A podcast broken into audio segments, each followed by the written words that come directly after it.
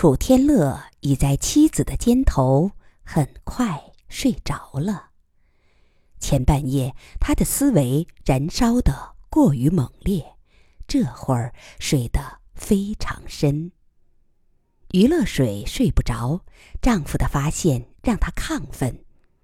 虽然前面还有地狱的第二道门，也许有第三道、第四道，但不管怎样，能闯过第一道就是一个大胜利，也为今后的继续闯关提供了勇气。他深情地看着身旁的天乐。这具瘦骨嶙峋的身体中有一个宝贵的大脑，值得他的亲人和世人珍惜。忽然，怀中的天乐低声说：“乐水。”于乐水低下头看看，丈夫说话时没有睁眼，那么他是在说梦话。他低声说：“天乐，你想说什么？”天乐仍旧没有睁眼，口中喃喃道：“乐水，作为丈夫，我很抱歉，不能在那方面满足你。你不要苦自己，找一个好男人陪你吧。”于乐水一愣，听听他的鼻息，显然仍在沉睡。那么，他是把这句一直想说又无法出口的话，在梦中说出来了。余乐水感动的叹息一声，低头吻吻丈夫，把他搂得更紧了一点。天色渐渐放亮，往下看，已经能隐约看见家里房屋的轮廓。往上看，天文台的圆顶因为趁着细微的晨光，所以看得更清晰。干爹还在里边观测吧？不知道昨晚他有无新的收获。天乐仍在熟睡，余乐水静静地搂着他，心中满溢着疼爱和怜惜。等朝阳在山凹射出第一道霞光，他听到清脆的喊声：“天乐哥哥，乐水姐姐，你们醒了吗？”往下看，天乐妈正抱着柳叶儿向这儿招手，怀中的天乐睁开眼睛。于乐水低声说：“醒啦，那咱们回去吧，妈在叫咱们吃饭呢。”姬仁瑞给三人限定的十天期限，楚天乐只用一天就提前交卷了。上午，他又把思路捋了一遍，与干爹进行了讨论。干爹表示完全赞同。下午，他召集大家在总部碰面，对他的想法来一个会诊。贺老也参加了。康不明钦佩地说。这么快，我的方案还没有一点眉目呢。亚历克斯则怀疑的皱着眉头。会议开始，天乐用几句话讲出了自己的新结论，全场气氛突然为之一振。亚历克斯恼怒的失口喊道：“真他妈蠢透了！”他看看大家，解释说：“哦。”我不是马，楚和马是马自己。他们作为某种理论的提出者，容易受限于固定思路而犯错，这是正常的。愚蠢的是我们这些旁观者。是的，楚的更正没错，因为灾变区域整体均匀收缩，所以几十光年外那些可怕的蓝移速度都是目视速度，而非真正的速度。灾变区域边缘根本不存在湍急的逆向急流。听众中泛起兴奋的骚动，贺老也听明白了，不快地说：“这个错误犯的也忒大了点儿。这是不是意味着你们原先说的人类根本无法逃出灾变区域，这个观点完全错了。这可影响到人类社会的根本决策。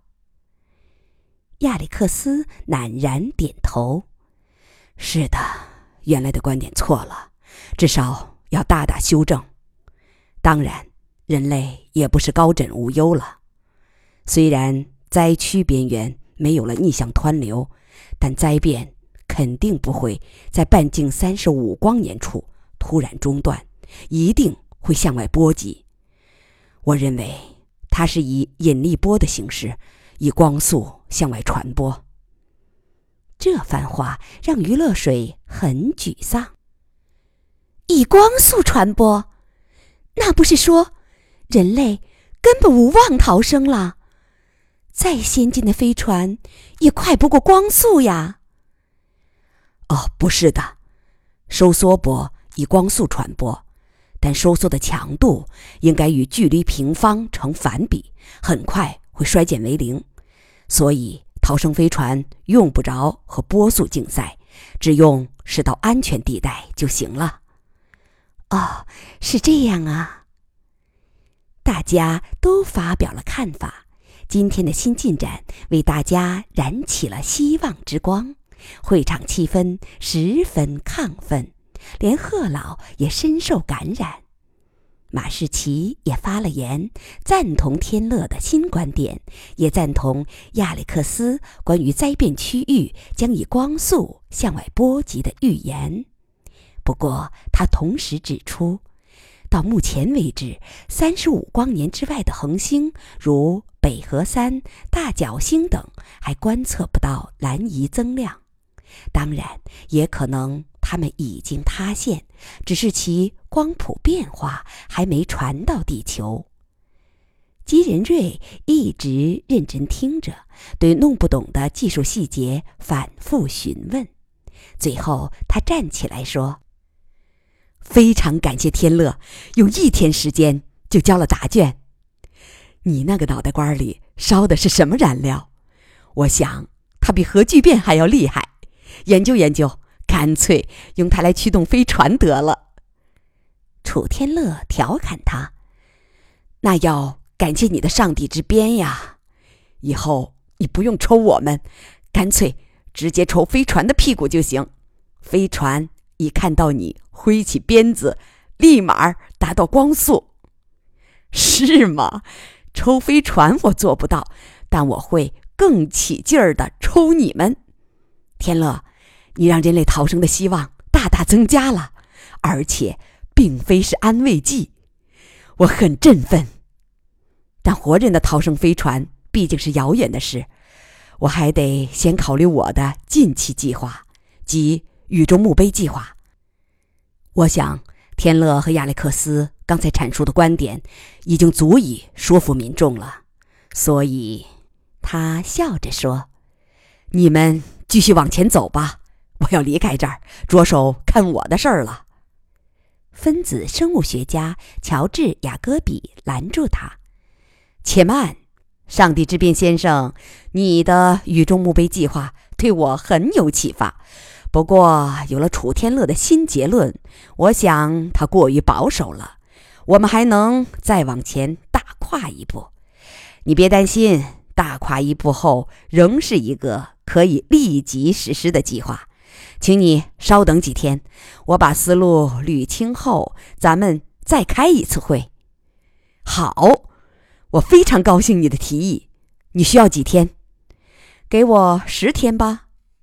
姬仁瑞很不满。哪里需要十天？比比小楚的工作效率，你提这个要求不脸红吗？我只给三天，要赶在贺老走前，让他看到结果。他已经敏锐地猜到，贺老此行如此从容，也许是负有政府最高层交付的使命，专程来这儿考察的。那么，最好能赶在贺老走前，给他端出一个分量足够的成果。乔治想了想，无奈的点点头：“好吧，三天就三天。上帝这边，先生。”我真不该主动揽下这个任务。第二天，贺老乘直升机去马家，马家全家人都立在路口迎接，包括两岁的柳叶。命运毕竟是仁慈的，对任冬梅此前的苦难给出了相当的补偿。柳叶生下后，虽然当妈的作为高龄产妇奶水不足，但柳叶饭量大，不挑食，长得异常健壮，小屁股紧绷绷，皮肤又黑又红，两年间从来没生过病，除了闹瞌睡时有点磨人，其他时间尽听见他咯咯的笑声。为这个家增添了无穷的乐趣。这会儿，他被妈妈抱着，用力向贺老挥手：“贺爷爷好。”贺老在小猪的搀扶下走过来，想把柳叶儿抱在怀里。柳叶儿，按说你该叫伯伯的，不过随你吧，你愿怎么叫就怎么叫。这是爷爷给你的礼物。一包巧克力，一只绒毛熊。谢谢贺爷爷呀！这么多巧克力，天乐哥哥也爱吃，乐水姐姐也爱吃。贺老回头看看小鱼，嗯，怎么叫姐姐？该喊嫂嫂的。于乐水笑着说：“嗨，纠正不过来，小东西蛮有主见的，可能。”他觉得喊姐姐更亲吧。马世奇说：“贺老，我一直盼着当面感谢你，你为我们配的直升机可是起了大作用。”贺老挥挥手，那不值一提。他环顾四周说：“应该在房屋附近平出一个停机坪，这样你们来往就更方便了。”这事我随后安排。啊，不不，这事不用你费心，我们自己安排就行。请进屋吧。我先在附近转一转吧，看看小鱼那篇文章里写的地点。你们几位行走不便，让小鱼一个人陪我就行。余乐水陪他转了两个多小时。参观了天文台，看了那些串珠式小石潭中的柳叶鱼，也看了为天乐准备的火葬台。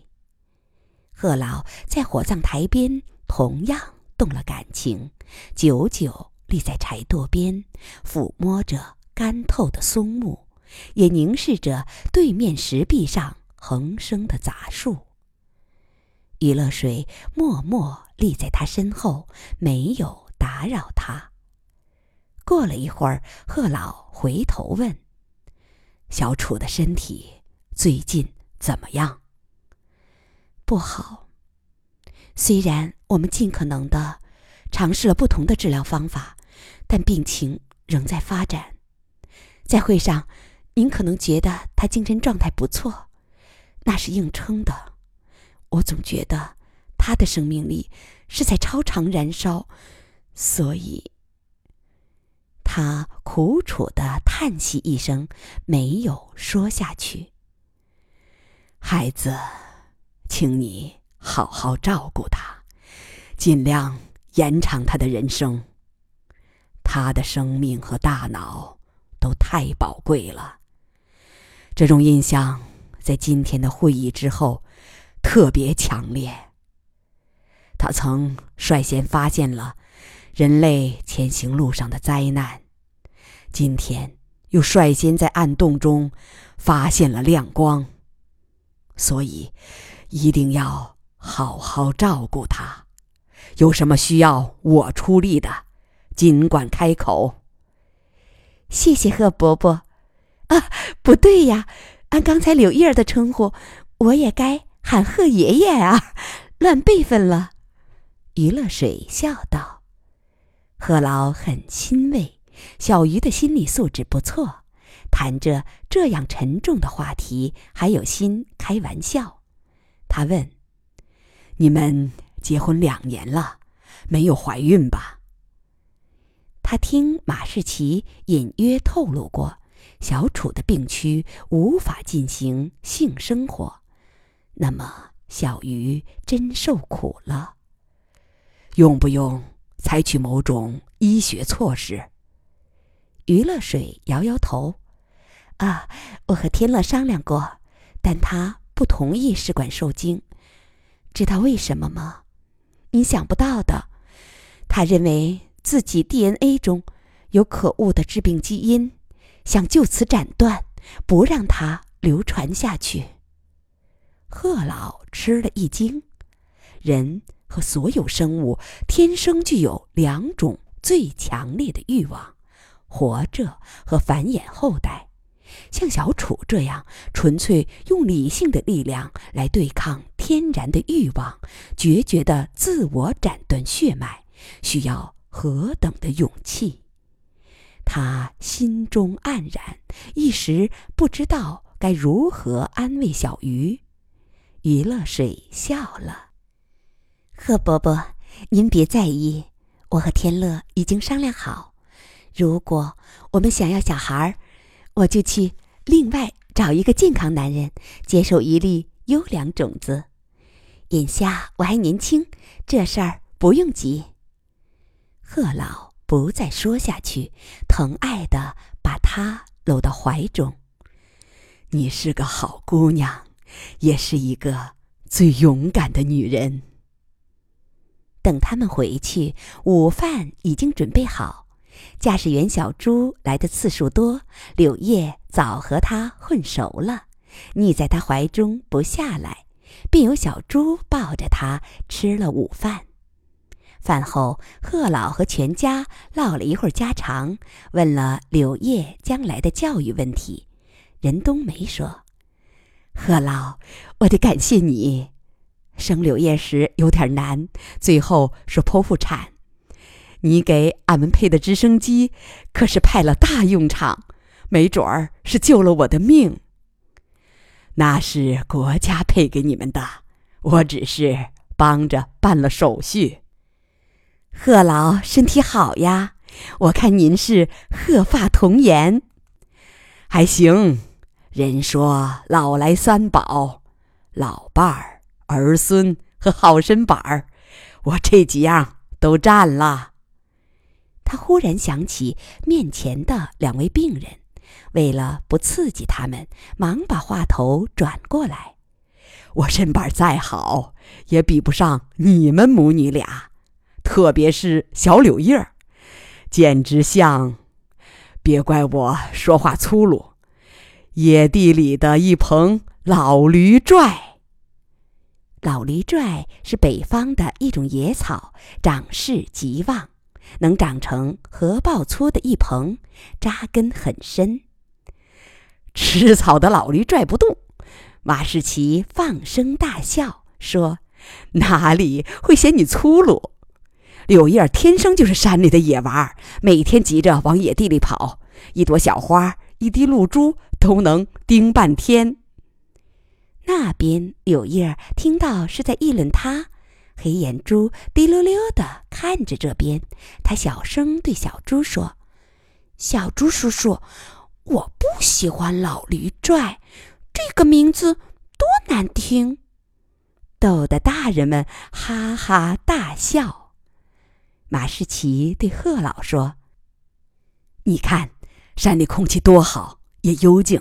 干脆我在旁边再盖一栋房子，你住在这里养老得了。”贺老含蓄地说：“那感情好，没准儿我真的会来这里住几年呢。”此时他已经决定回京后继续提那个建议。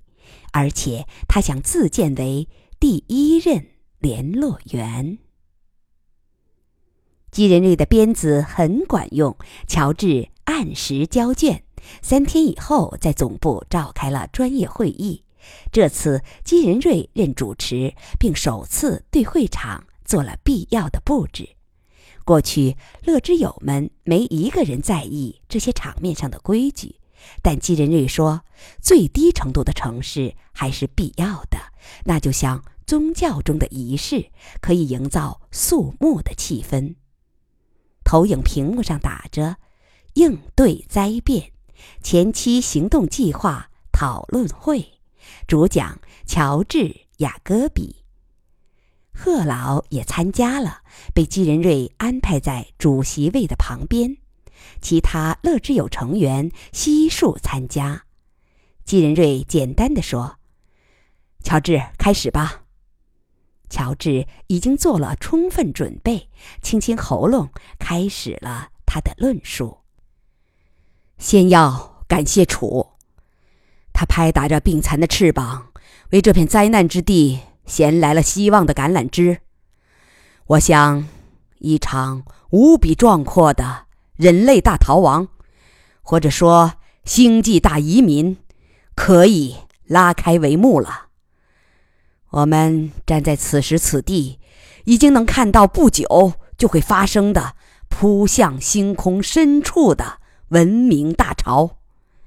当然，它要真正实现，还有很多。具体的事情要做，像核聚变技术的突破、巨型飞船的设计制造、十万年级别的飞船生态系统的研究、飞船上小型封闭社会的心理稳定和自我修复能力的研究、第一批船员的甄选和社会的维稳，如此等等。